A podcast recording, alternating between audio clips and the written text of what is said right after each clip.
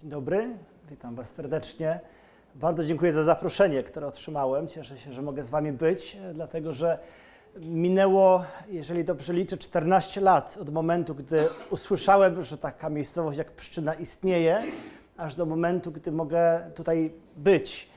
14 lat temu zacząłem swoje studia w Krakowie i to tam poznałem osobę z Waszej społeczności, jak mnie mam, osobę ewangelicznie wierzącą, która mi powiedziała, że Pszczyna istnieje, że to jest prawdziwe miejsce. Potem były żubry, potem były lody. W minionym tygodniu miałem możliwość być w pszczyńskim rynku, a teraz mam możliwość być z Wami, się z Wami poznać.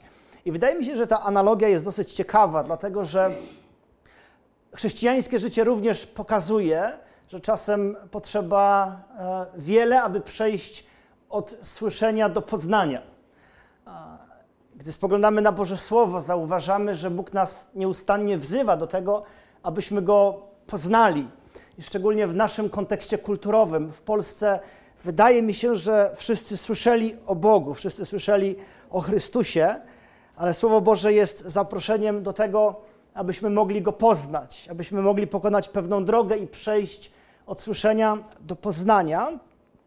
I wydaje mi się, że o tym będzie fragment Bożego Słowa, który chciałbym razem z Wami dziś przeczytać i w paru zdaniach omówić. Ten fragment będzie pochodzić z pierwszej księgi Mojżeszowej, z księgi rodzaju, z rozdziału trzeciego i będzie rozpięty pomiędzy wersetem pierwszym a dziesiątym. Jeśli macie Wasze Biblię, zachęcam, abyście śledzili tekst razem ze mną. Jeśli nie macie, zachęcam, abyście się wsłuchali, gdy będę ten tekst odczytywać. Księga Rodzaju, rozdział trzeci i pomiędzy wersetem pierwszym a dziesiątym znajdujemy następującą relację. A wąż był chytrzejszy niż wszystkie dzikie zwierzęta, które uczynił Pan Bóg. I rzekł do kobiety: Czy rzeczywiście Bóg powiedział: Nie ze wszystkich drzew ogrodu wolno wam jeść? A kobieta odpowiedziała wężowi: Możemy jeść owoce z drzew ogrodu, tylko o owocu drzewa, który jest w środku ogrodu, rzekł Bóg: Nie wolno wam z niego jeść, ani się go dotykać, abyście nie umarli. Na to rzekł wąż do kobiety: Na pewno nie umrzecie, lecz Bóg wie, że gdy tylko zjecie z niego, otworzą się wam oczy i będziecie jak Bóg, znający dobro i zło. A gdy kobieta zobaczyła, że drzewo to ma owoce dobre do jedzenia i że były miłe dla oczu i godne pożądania dla zdobycia mądrości, zerwała z niego owoc i jadła. Dała też mężowi swemu, który był z nią, i on też jadł. Wtedy otworzyły się oczy im obojgu i poznali, że są nadzy. Spletli więc liście figowe i zrobili sobie przepaski. A gdy usłyszeli szelest Pana Boga przechadzającego się po ogrodzie w powiewie dziennym, skrył się Adam z żoną swoją przed Panem Bogiem wśród drzew ogrodu. Lecz Pan Bóg zawołał na Adama i rzekł do niego: Gdzie jesteś? A on odpowiedział: Usłyszałem szelest twój w ogrodzie i zląkłem się, gdyż jestem nagi, dlatego skryłem się. Wydaje mi się, że istnieje pewien rodzaj radości, którego doświadczamy wtedy, gdy zadane jest dobre pytanie, gdy prowadzimy dialog sami z sobą i gdy ktoś jest w stanie w ten dialog się wstrzelić, zadając nam pytanie, które jest dobre, które zadane w dobrym czasie. Pytanie takie jak: Gdzie jesteś? O czym myślisz? O czym marzysz? Czego pragniesz? Czego chcesz? Za czym biegniesz? Na co czekasz? Czego się obawiasz? Wymiana pytań i odpowiedzi buduje zażyłość pomiędzy ludźmi. Zarówno wtedy, gdy zadane jest dobre pytanie, jak i wtedy, gdy udzielona jest prawdziwa odpowiedź. Zarzucany jest pewien pomost pomiędzy światami, które są od siebie odległe i często nie mają punktów wspólnych. Nie jest więc dziwne, że każdy z nas ma dużo pytań, które chciałby zadać osobie, która jest nam bliska. Nie jest to dziwne, że mamy wiele pytań, które chcielibyśmy zadać Bogu, gdybyśmy tylko mogli. Niezwykłe jest natomiast to, że są pytania, które Bóg chce zadać nam. Niezwykłe jest to, że gdy spoglądamy na Pismo Święte, zauważamy, że są pytania, które Bóg nieustannie zadaje nam. Historia stworzenia, która jest opisana w pierwszych trzech rozdziałach Księgi Rodzaju, pokazuje nam Boga, który w swojej mądrości tworzy światy.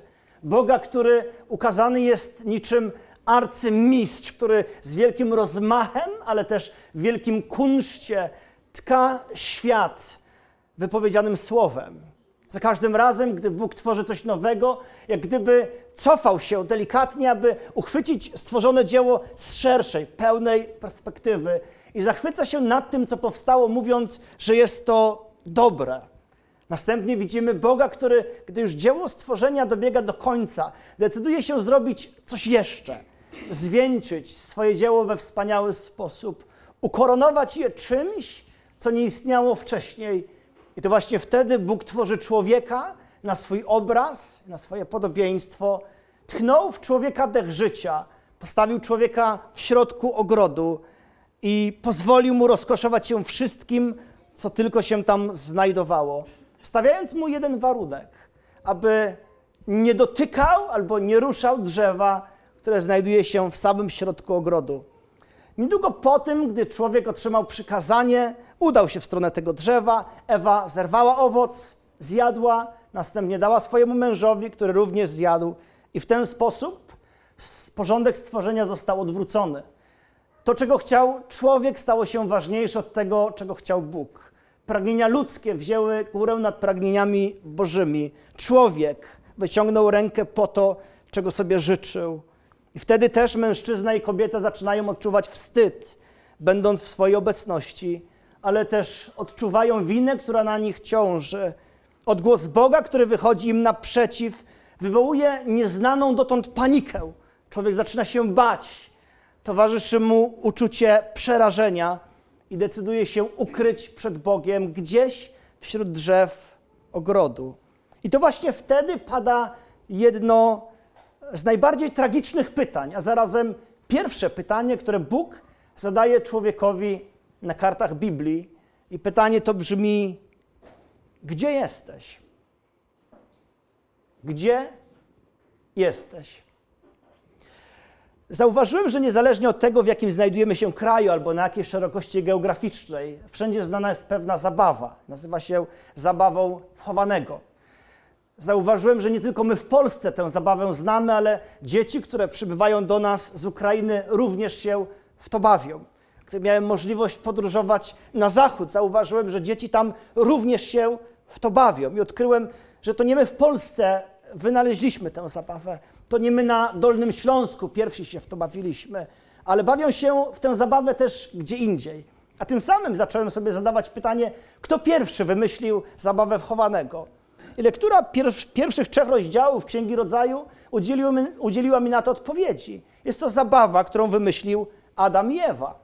Gdy usłyszeli, że ktoś się zbliża do ogrodu Eden, stwierdzili, że w tym momencie będą się chować i Bóg przychodzi do ogrodu zaskoczony tym, co zastaje i zadaje to pytanie: Gdzie jesteś? Adam i Ewa, bawiąc się w chowanego, starają się rozwiązać swój własny problem, ale równocześnie problem całego wszechświata, zostawiając Boga z boku. Mają świadomość, że coś poszło nie tak. Wiedzą, że narozrabiali. I teraz szukają rozwiązania położenia, w którym się znaleźli, ale w tym rozwiązaniu nie chcą Boga. I w tym sensie ich postawa i ta historia jest warta czytania dzisiaj, ponieważ Adam i Ewa przypominają wielu z nas. Bardzo często chcemy wyjaśnić własne życie, wytłumaczyć sami sobie sytuację, w jakiej się znaleźliśmy, rozwiązać problem, który powstał, ale w tym wszystkim upieramy się, że musimy to zrobić z dala od Boga. Taki wybór nie jest jednak pozbawiony konsekwencji. Gdybyśmy studiowali historię Adama i Ewy dalej, zobaczylibyśmy, że konsekwencje ich decyzji będą poważne.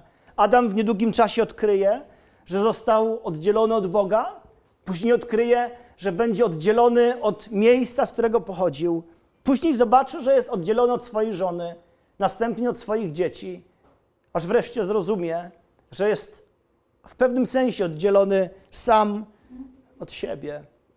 Jak to jest jednak możliwe, że człowiek, który był stworzony doskonałym i postawiony przez Boga w doskonałym miejscu, jest w stanie tak szybko wszystko zrujnować i doprowadzić do kompletnego chaosu?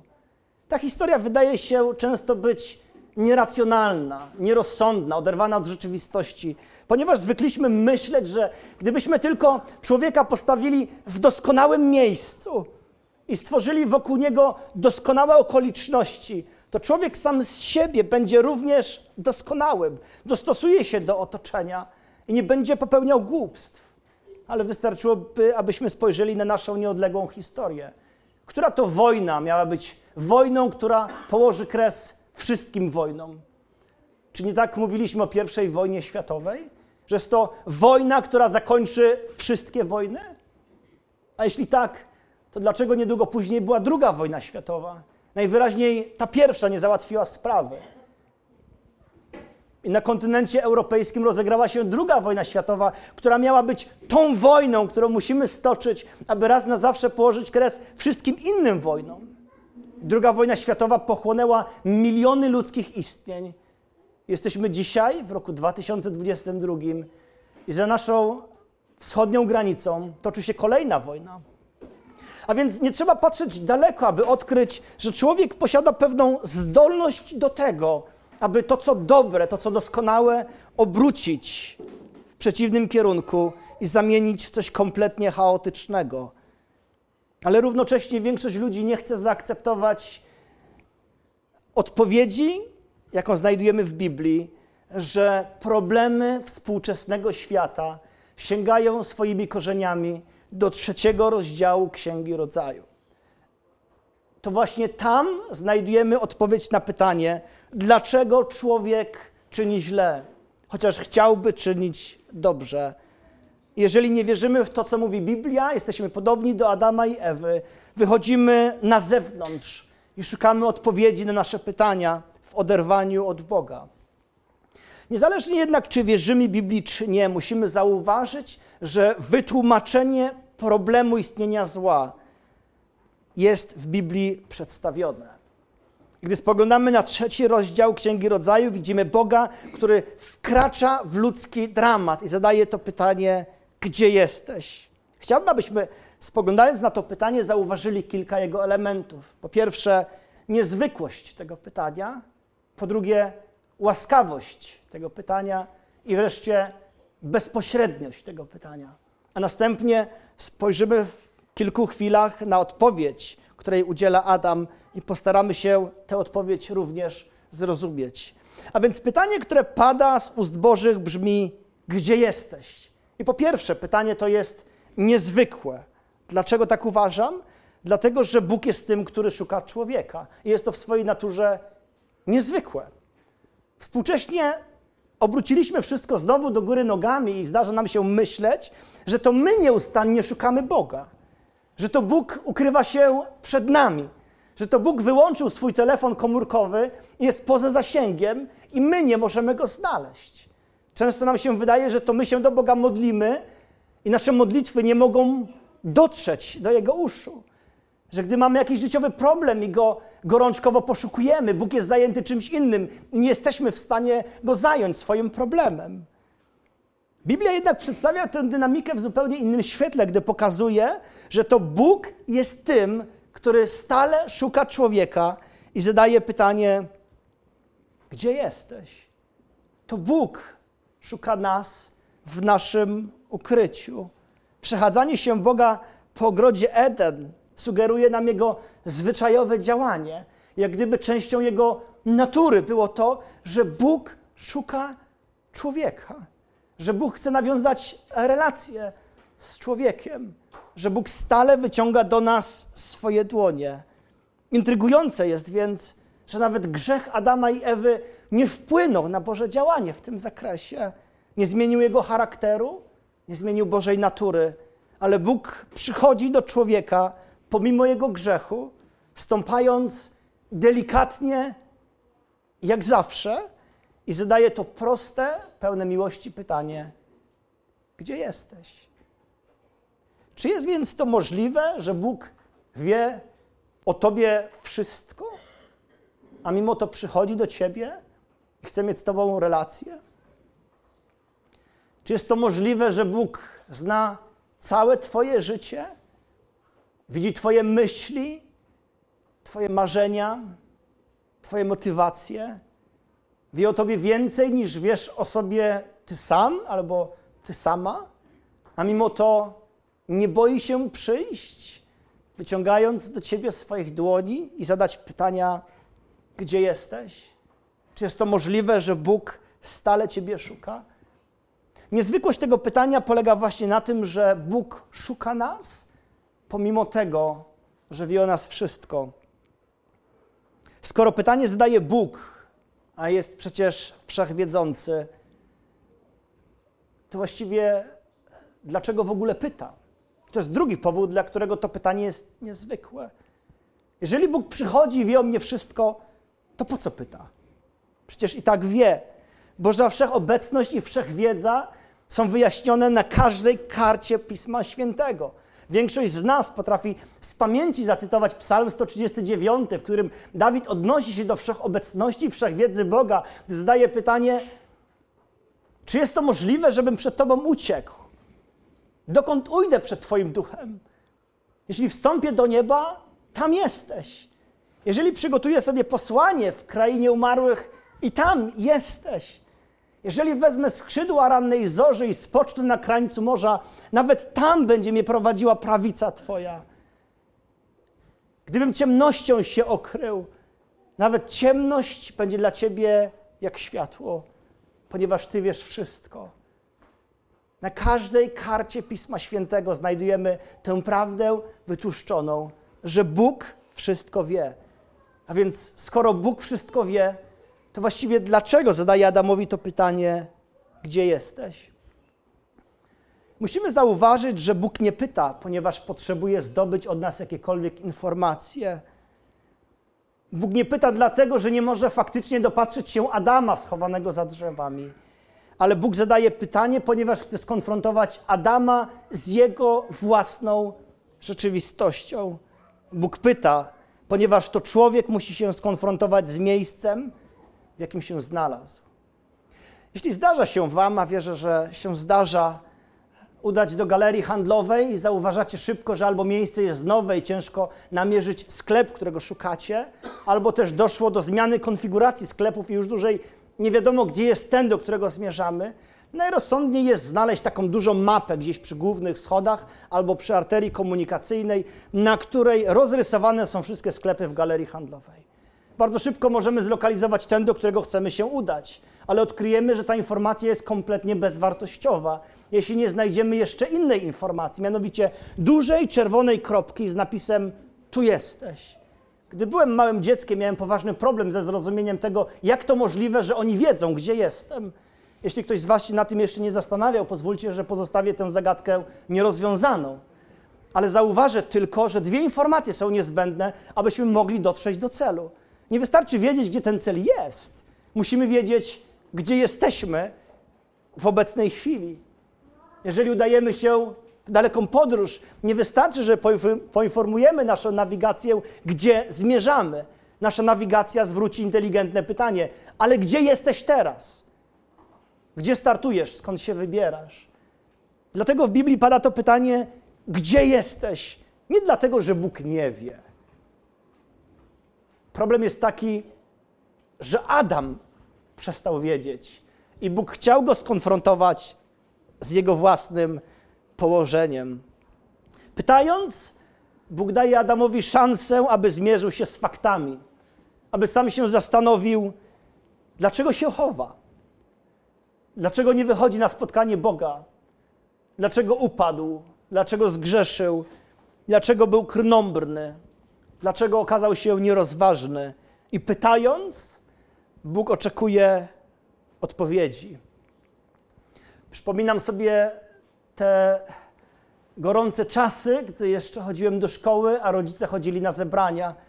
I za każdym razem, gdy wracali z zebrania i siadali wieczorem, zapraszali mnie do rozmowy przy stole i zadawali pytanie: jak tam było w szkole w ostatnim miesiącu. Zadawałem sobie pytanie, czy pytają dlatego, że wiedzą i sprawdzają, czy ja się przyznam, a jeśli się przyznam, to trzeba będzie zapiąć pasy, bo będzie trzęsło? Czy też pytają, bo nie wiedzą, a spodziewają się, że ja myślę, że wiedzą i się przyznam, a wtedy też będzie źle? Być może tej historii nie skończę, jak one zwyczajowo wyglądały, ale pozwolę sobie poprzestać na stwierdzeniu, że gdy Bóg pyta, gdzie jesteś, to nie pyta dlatego, że nie wie. Pyta dlatego, że wie. Natomiast nie ma przekonania, że to my zawsze wiemy, gdzie jesteśmy. W naszym życiu, w naszych myślach, w naszych marzeniach, w naszych pasjach, w naszych dążeniach. Wierzę, że poprzez zadane pytanie Bóg chciał zmusić Adama do zastanowienia się, dlaczego siedzę ukryty, dlaczego muszę uciekać.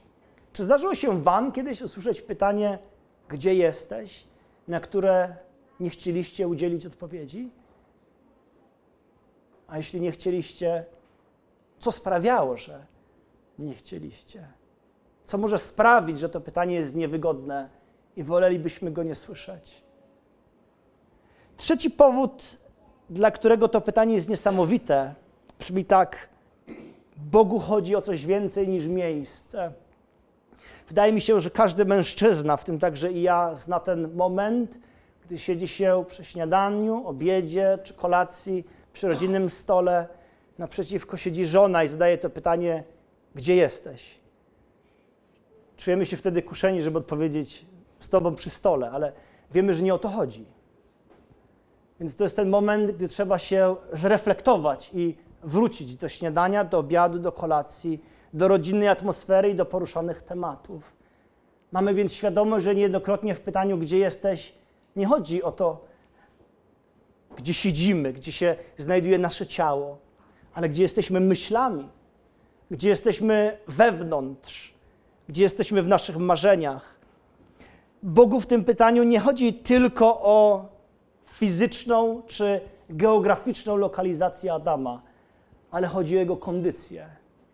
Gdzie jesteś? Gdzie się znalazłeś? Co się w Twoim życiu wydarzyło? Z drugiej strony musimy zauważyć, że pytanie to jest nie tylko niesamowite, ale jest to pytanie łaskawe. Dlaczego?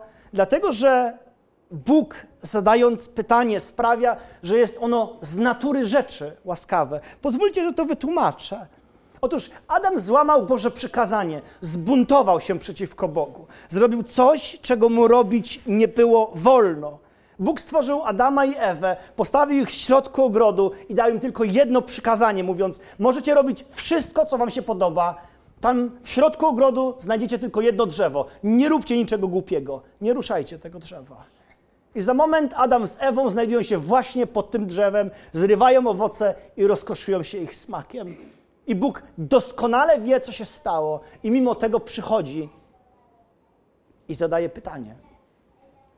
Ten fakt sprawia, że pytanie samo w sobie jest łaskawe. Bóg przecież mógłby przyjść i o nic nie pytać. Mógłby skinieniem swoich palców unicestwić człowieka. Mógłby powiedzieć: kurtyna w dół, gasimy światła, stwarzamy wszystko na nowo. Bóg nie musiał pytać Adama, co się wydarzyło, przecież on wszystko wiedział. A mimo to przychodzi i zdaje to pytanie, które z definicji, z natury rzeczy jest łaskawe. Bóg przychodzi i pyta: Gdzie jesteś? Nie przychodzi z kijem w ręku, nie przychodzi z rózgą w dłoni, ale przychodzi do ogrodu Eden, wkracza w ludzki dramat z ciepłem brzmienia swojego pytania: Gdzie jesteś?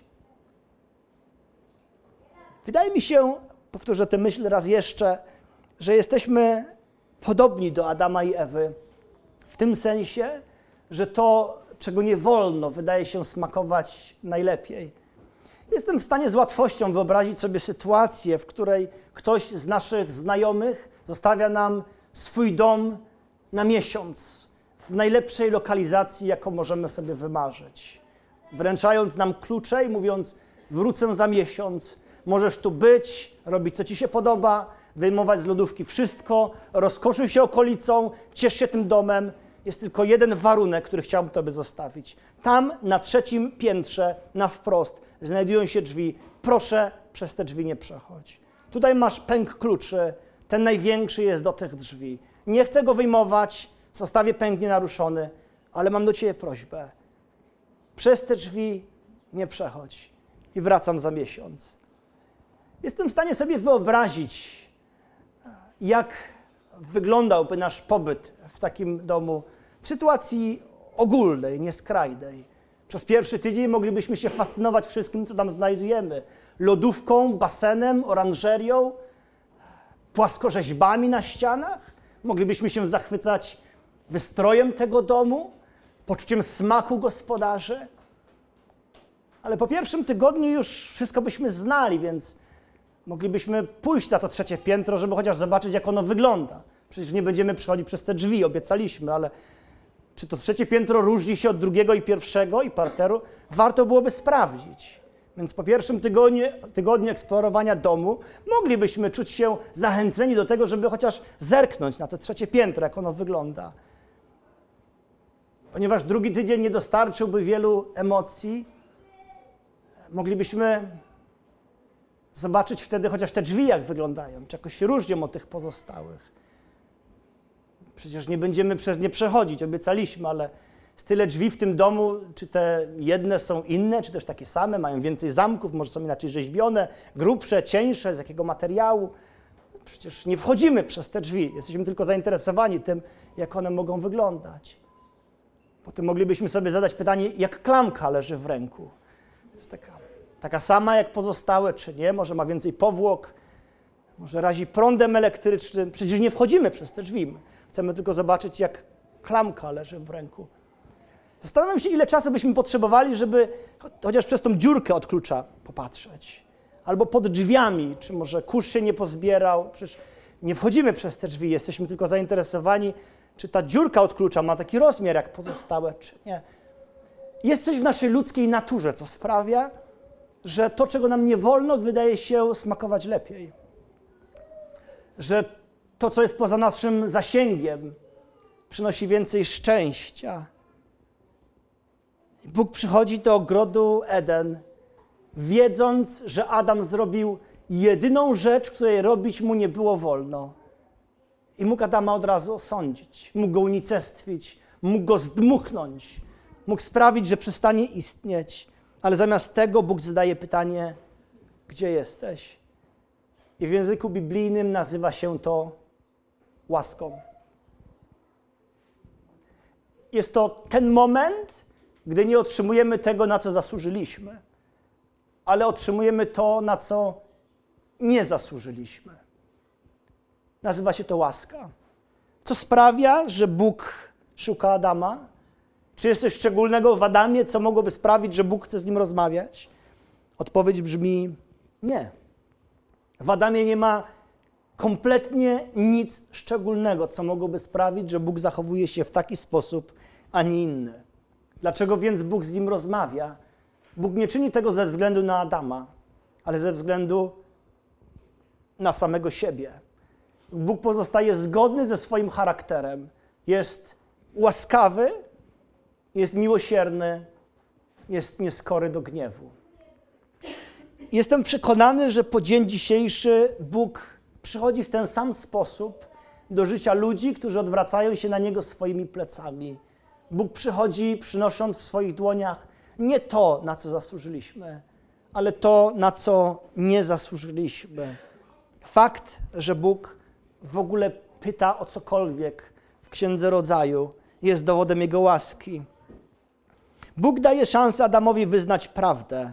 I pytanie sprawia, że oczywistym się staje, że to Bóg jest tym, który stale szuka człowieka i decyduje się objawić tym, którzy obracają się na niego swoimi plecami. Pytanie to jest nie tylko niesamowite, pytanie to jest nie tylko w swojej naturze łaskawe, ale pytanie to jest również personalne, jest bezpośrednie. Bóg zawołał na Adama i rzekł: Gdzie jesteś? Każdy z nas dzisiaj może się znaleźć w miejscu Adama, ponieważ to pytanie jest uniwersalne, jest ponadczasowe. Bóg je kieruje dzisiaj do każdego z nas, zwracając się do nas słowami: Gdzie jesteś? Gdzie się dzisiaj znajdujesz? Nie fizycznie, ale gdzie jesteś w środku? Jaka jest kondycja Twojego serca? O czym teraz myślisz? O czym marzysz? O czym jesteś przekonany, że da Ci to szczęście, gdybyś tylko mógł to posiąść? Czego chciałbyś najbardziej? Co zabiera najwięcej Twojego czasu? Gdzie jesteś? Gdzie jesteś? Chciałbym, abyśmy teraz spojrzeli na odpowiedź, której udziela Adam. Tak jak pytanie Boże było w swojej naturze łaskawe, tak odpowiedź Adama będzie w swojej treści niesamowicie naiwna. Zobaczymy, że Adam najpierw będzie się wymawiał od winy, potem będzie niezdolny do poniesienia odpowiedzialności i wreszcie będzie niezdolny do trzeźwego myślenia. Najpierw Adam, słysząc Boże pytanie, udziela odpowiedzi, którą znajdujemy w dziesiątym wersecie odczytanego fragmentu. Adam mówi tak: Usłyszałem szelest Twój w ogrodzie, zląkłem się, jestem nagi, dlatego skryłem się. Zwróćcie uwagę, że Adam używa czterech wytłumaczeń i w każdym z tych wytłumaczeń chodzi o niego samego. To ja usłyszałem Twój szelest, to ja się zląkłem, to ja zobaczyłem, że ja jestem nagi i zdecydowałem się ukryć. Adam wymawia się od winy, zwracając uwagę tylko na to, czemu nie da się zaprzeczyć, ale w swoich wytłumaczeniach kompletnie pomija to, co tak naprawdę się stało. Bóg pytając, gdzie jesteś, konfrontuje Adama z jego położeniem, z faktem, że Adam zgrzeszył. Natomiast Adam w swoim wytłumaczeniu stara się wymówić od tego, co się stało i nawet nie dotyka sedna całego zdarzenia, gdy mówi: Usłyszałem Twój szelest. Przestraszyłem się, zobaczyłem, że jestem nagi, dlatego zdecydowałem, że się ukryję. Gdy myślałem o tym fragmencie, gdy rozmawialiśmy o tym fragmencie w gronie rodzinnym, ktoś przywołał sytuację z domu mojego szwagra, który pewnego dnia wszedł do swojego własnego biura i odkrył, że na wszystkich jego ścianach znajdują się wykonane kredką ślaczki. Gdy zawołał swojego syna, zapytał, co to jest. Jego syn odpowiedział, lokomotywa. Ta sytuacja jest zabawna, ja się zgadzam, ale staje się dużo bardziej dramatyczna, gdy zdamy sobie sprawę z tego, że my dorośli różnimy się od dzieci tylko tym, że nasze odpowiedzi są dużo bardziej wyrafinowane. Ale tak samo pomijają sedno tego, co się stało. Gdy Bóg pyta Adama, gdzie jesteś, Adam mówi, no, usłyszałem twój szelest, przestraszyłem się, dodatkowo jestem nieubrany, więc się ukryłem. Bóg każdego dnia przychodzi do naszego życia i pyta, gdzie jesteś? Doskonale wiedząc, gdzie jesteśmy, ale nasze odpowiedzi są często właśnie takie. No, nie mam czasu, jestem zabiegany, w pracy stało się to i tamto, tu się troszkę zdenerwowałem, no tego mi trochę brakuje, o tym zapomniałem. W ogóle e, mam tyle obowiązków, wszyscy wszystkiego chcą, nie mam na nic czasu. I pomijamy sedno tego, o co pyta Bóg. Gdzie jesteś? Gdzie się znalazłeś? O czym marzysz? Co jest w Twoim sercu? Co dzisiaj zrobiłeś? Dlaczego to zrobiłeś? Gdzie jesteś? Czy zmagamy się z pokuszeniem, aby odpowiadać tak samo na Boże pytanie, jak odpowiedział Adam? Aby używać tysiąca detali tylko po to, żeby uciec od sedna tego pytania, żeby nie dotknąć tego, o co tak naprawdę chodzi? Doskonale wiemy, że gdy Bóg pyta, gdzie jesteś, doskonale wiemy, że gdy Bóg dobija się do nas w głosie naszego sumienia, chodzi mu o tę konkretną rzecz, o to, co zrobiliśmy, o to, na co patrzyliśmy, o miejsce, do którego poszliśmy, o głos, który podnieśliśmy, o awanturę, którą zrobiliśmy, o osobę, którą okłamaliśmy.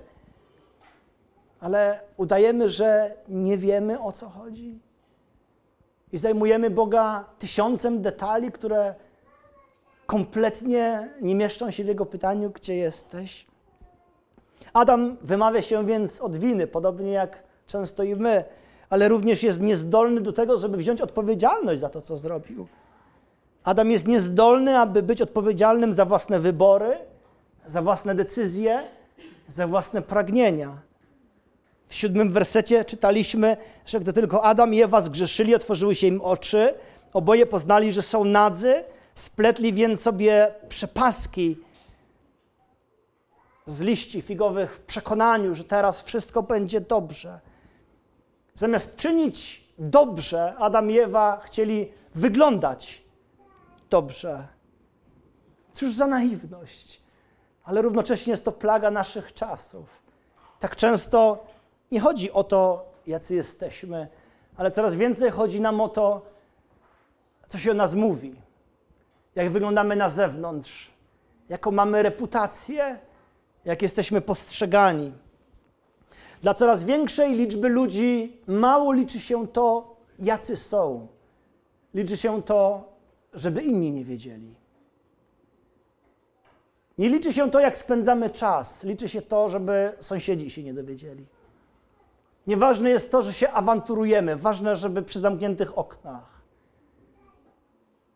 Nieważne jest to, że nie jesteśmy sprawiedliwi.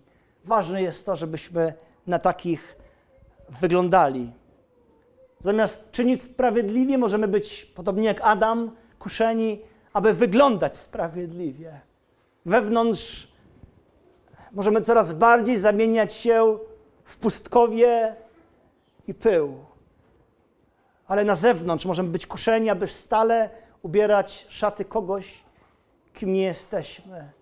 Możemy być niezdolni, aby być odpowiedzialni za to, co robimy. I podobnie jak Adam, możemy również jako taktykę obronną przyjąć oskarżanie innych o to, co się wydarzyło. Zwróćcie uwagę na to, co robi Adam. Gdy Bóg zapytuje Adama, co zrobiłeś, co się stało, Adam mówi: Kobieta, którą mi dałeś, aby była ze mną, dała mi z tego drzewa, jadłem. Werset 12. W tej wypowiedzi ukryte są dwie niesamowite rzeczy. Po pierwsze, za coś, co zrobił Adam, odpowiedzialność jest zrzucona na jego żonę.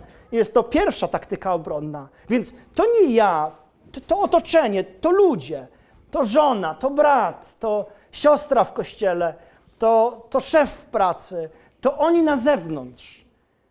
Ale Adam przychodzi do drugiej taktyki obronnej, gdy mówi: Kobieta, którą mi dałeś. Czy czujemy się równocześnie kuszeni, aby za nasze błędne decyzje? Obwiniać Boga? Gdybyś wysłuchał mojej modlitwy, czy są to wypowiedzi, które znacie? Gdybyś sprawił, że ten dzień by się potoczył inaczej, gdybyś coś zrobił, abym się nie znalazł w tamtym miejscu, gdybyś mi pomógł kontrolować moje emocje, więc kto ostatecznie jest odpowiedzialny? W opinii Adama jest to Bóg. Grzech sprawia, że możemy być niezdolni, aby wziąć odpowiedzialność za nasze decyzje, za nasze pragnienia i za nasze marzenia. Najpierw odpowiedzialność będziemy przekierowywać na innych, a potem, jak się tym zmęczymy, to powiemy ostatecznie: Boże, to jest Twój świat, Ty tutaj rządzisz, Ty o wszystkim decydujesz, a więc z całym szacunkiem, ale Boże, ten bałagan zostawiam Tobie. Adam i Ewa nie zostali jednak zaprogramowani, aby zgrzeszyć. Zrobili to dobrowolnie, a teraz nie potrafią stawić czoła konsekwencjom swoich własnych złych decyzji. Czy widzimy swoje odbicie w osobie Adama? Czy Adam wygląda troszkę tak, jak każdy z nas? I wreszcie Adam jest niezdolny do trzeźwego myślenia. Jest to trzeci element, który widzimy w jego wypowiedzi. Przecież żadna rozsądna osoba nie myśli, że jest to możliwe, aby schować się przed Bogiem za drzewem. Grzech jednak okłamuje każdego z nas, tak jak okłamał Adama, mówiąc mu, że podstawowe prawo optyki brzmi: Jeżeli ty nie widzisz mnie, to ja nie widzę też ciebie. Mieliśmy kiedyś gości w naszym domu troszkę się pośmieliśmy, gdy zauważyliśmy, że naj, najmniejsza córeczka naszych gości bardzo chciała zjeść cukierki, które stały na stole, ale doskonale wiedziała, że rodzice jej nie pozwalają, w związku z czym zasłoniła sobie oczy i starała się po cukierki sięgnąć swoimi ustami, w przekonaniu, że skoro ja nie widzę rodziców, to oni nie widzą mnie, jak biorę cukierki. Adam postępuje podobnie jako dorosły człowiek. Skoro ja nie widzę Boga, bo jestem za drzewem, to Bóg nie widzi mnie. Ale podobnie myślimy my wszyscy, nieprawdaż? Grzesząc myślimy, że skoro nas nie widzi nikt, to nie widzi też Bóg. Że skoro w domu nie ma nikogo, skoro drzwi są zamknięte, skoro w pokoju jestem sam, jak włączę ten komputer i będę sam przeglądał strony internetowe, a nie ma nikogo, to nie widzi nikt. Bóg nie widzi też. Że skoro nie ma ze mną mojego współmałżonka w pracy i skoro nikt, kto jest z mego kościoła, nie słyszy, jakim słownictwem się posługuje, to Bóg nie słyszy też. Zdarza nam się myśleć, gdy przebywamy z osobą przeciwnej płci, która nie jest naszym współmałżonkiem, że skoro nikt nie czyta naszych myśli i nie widzi, co się rodzi w naszej głowie, to Bóg nie wie też.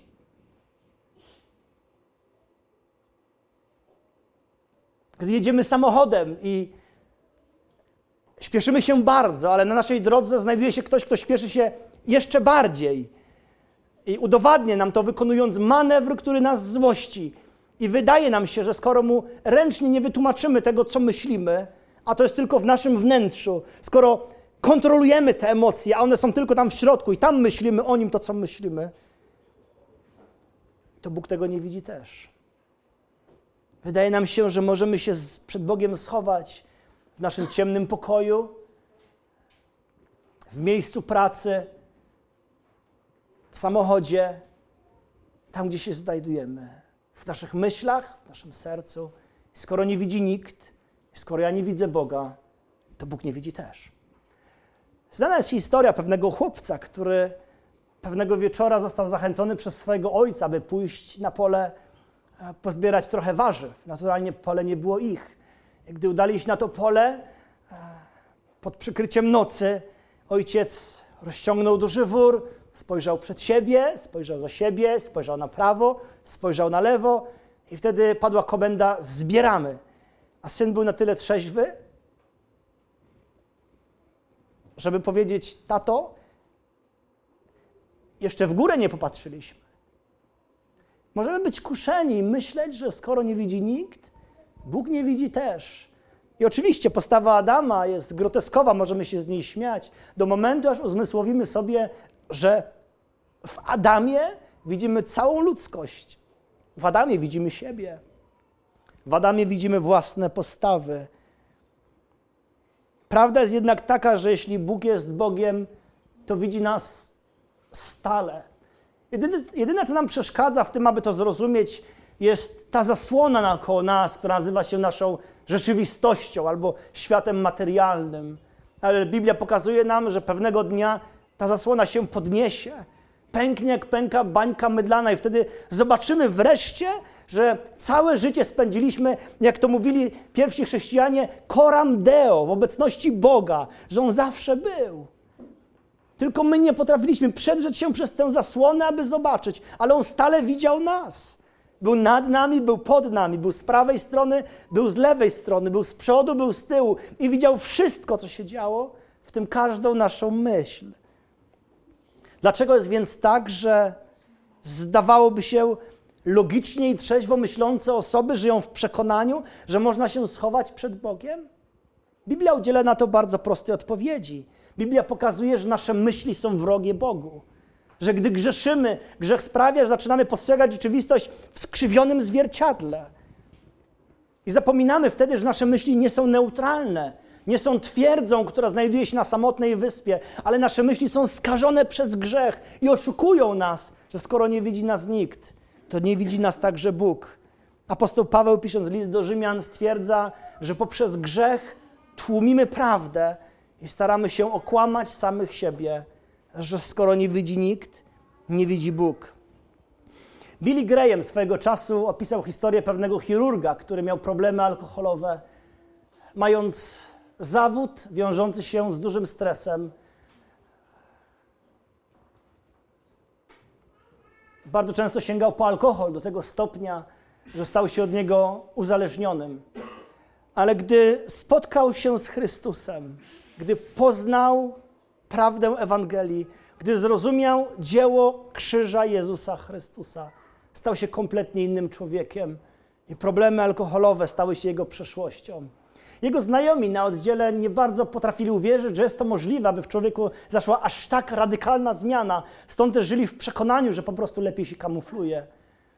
Ale gdy nie mogli go nakryć na tym momencie, gdy pije, stwierdzili, że trzeba po prostu go z tym skonfrontować, zapytać wprost. W związku z tym jeden z nich udał się do jego gabinetu i zadał mu pytanie, mówiąc: Powiedz mi wprost, jak to jest. Czy nie zdarza się tobie zejść z oddziału i być kompletnie zestresowanym? Czy nie zdarza się tobie wejść do twojego pokoju i marzyć tylko o tym, aby odpocząć? Czy nie zdarza się, że za tymi szklankami masz dalej schowane whisky? Czy nie zdarza się tobie być tutaj sam, wyciągnąć rękę po tą butelkę i się napić? Na co ten chirurg miał odpowiedzieć: Wszystko z tego, co powiedziałeś, może być prawdą, za wyjątkiem jednej rzeczy. Zdarza się, że schodzę z oddziału zestresowany. Zgadza się, że marzę tylko o tym, aby odpocząć. Zgadza się, że za książkami może być whisky. Zdarza się, że mogę być kuszony, aby je wziąć i się raz jeszcze napić. Natomiast jedno nie będzie prawdą już nigdy. Nigdy w tym pomieszczeniu nie jestem sam. Kto jest w stanie powiedzieć takie słowa? Tylko ktoś, kto zdaje sobie sprawę z tego, że całe nasze życie przebiega w obecności Boga. Że On widzi wszystko. Zna nasze myśli, postawy naszego serca, nasze motywacje. Zna nas lepiej niż my sami siebie znamy. Zbierając więc nasze rozważania w jedną całość, chciałbym zauważyć trzy rzeczy.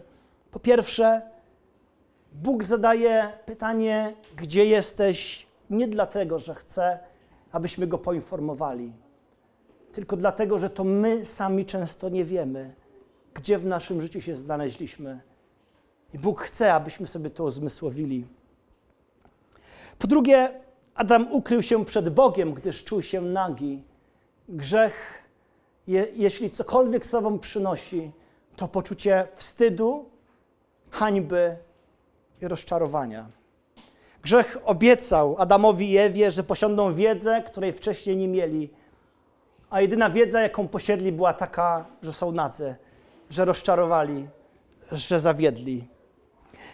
I po trzecie, pierwsze pytanie, które Bóg zadaje w Biblii brzmi: Gdzie jesteś? Pierwsze pytanie, które pada na kartach Nowego Testamentu, brzmi: Gdzie jest ten nowonarodzony król żydowski? Tak jak pierwsze pytanie wskazuje na problem, drugie pytanie wskazuje na rozwiązanie, ponieważ jedyne rozwiązanie, które możemy znaleźć na nasze poczucie wstydu, rozczarowania, znajdujemy w osobie Jezusa Chrystusa. To nie liście figowe sprawią, że będziemy znowu w stanie stanąć przed Bogiem. To nie nasze naprędce skonstruowane plany mogą sprawić, że nasze życie wyjdzie na prostą. Jeżeli cokolwiek poszło nie tak, jedyne rozwiązanie naszego problemu ukryte jest w osobie Jezusa Chrystusa. To przychodząc do Niego, stajemy się na nowo sprawiedliwi. To zanurzając się w Nim, odnajdujemy prawdziwy sens i cel naszego życia. To podążając za Nim, czujemy się szczęśliwi, spełnieni i usatysfakcjonowani.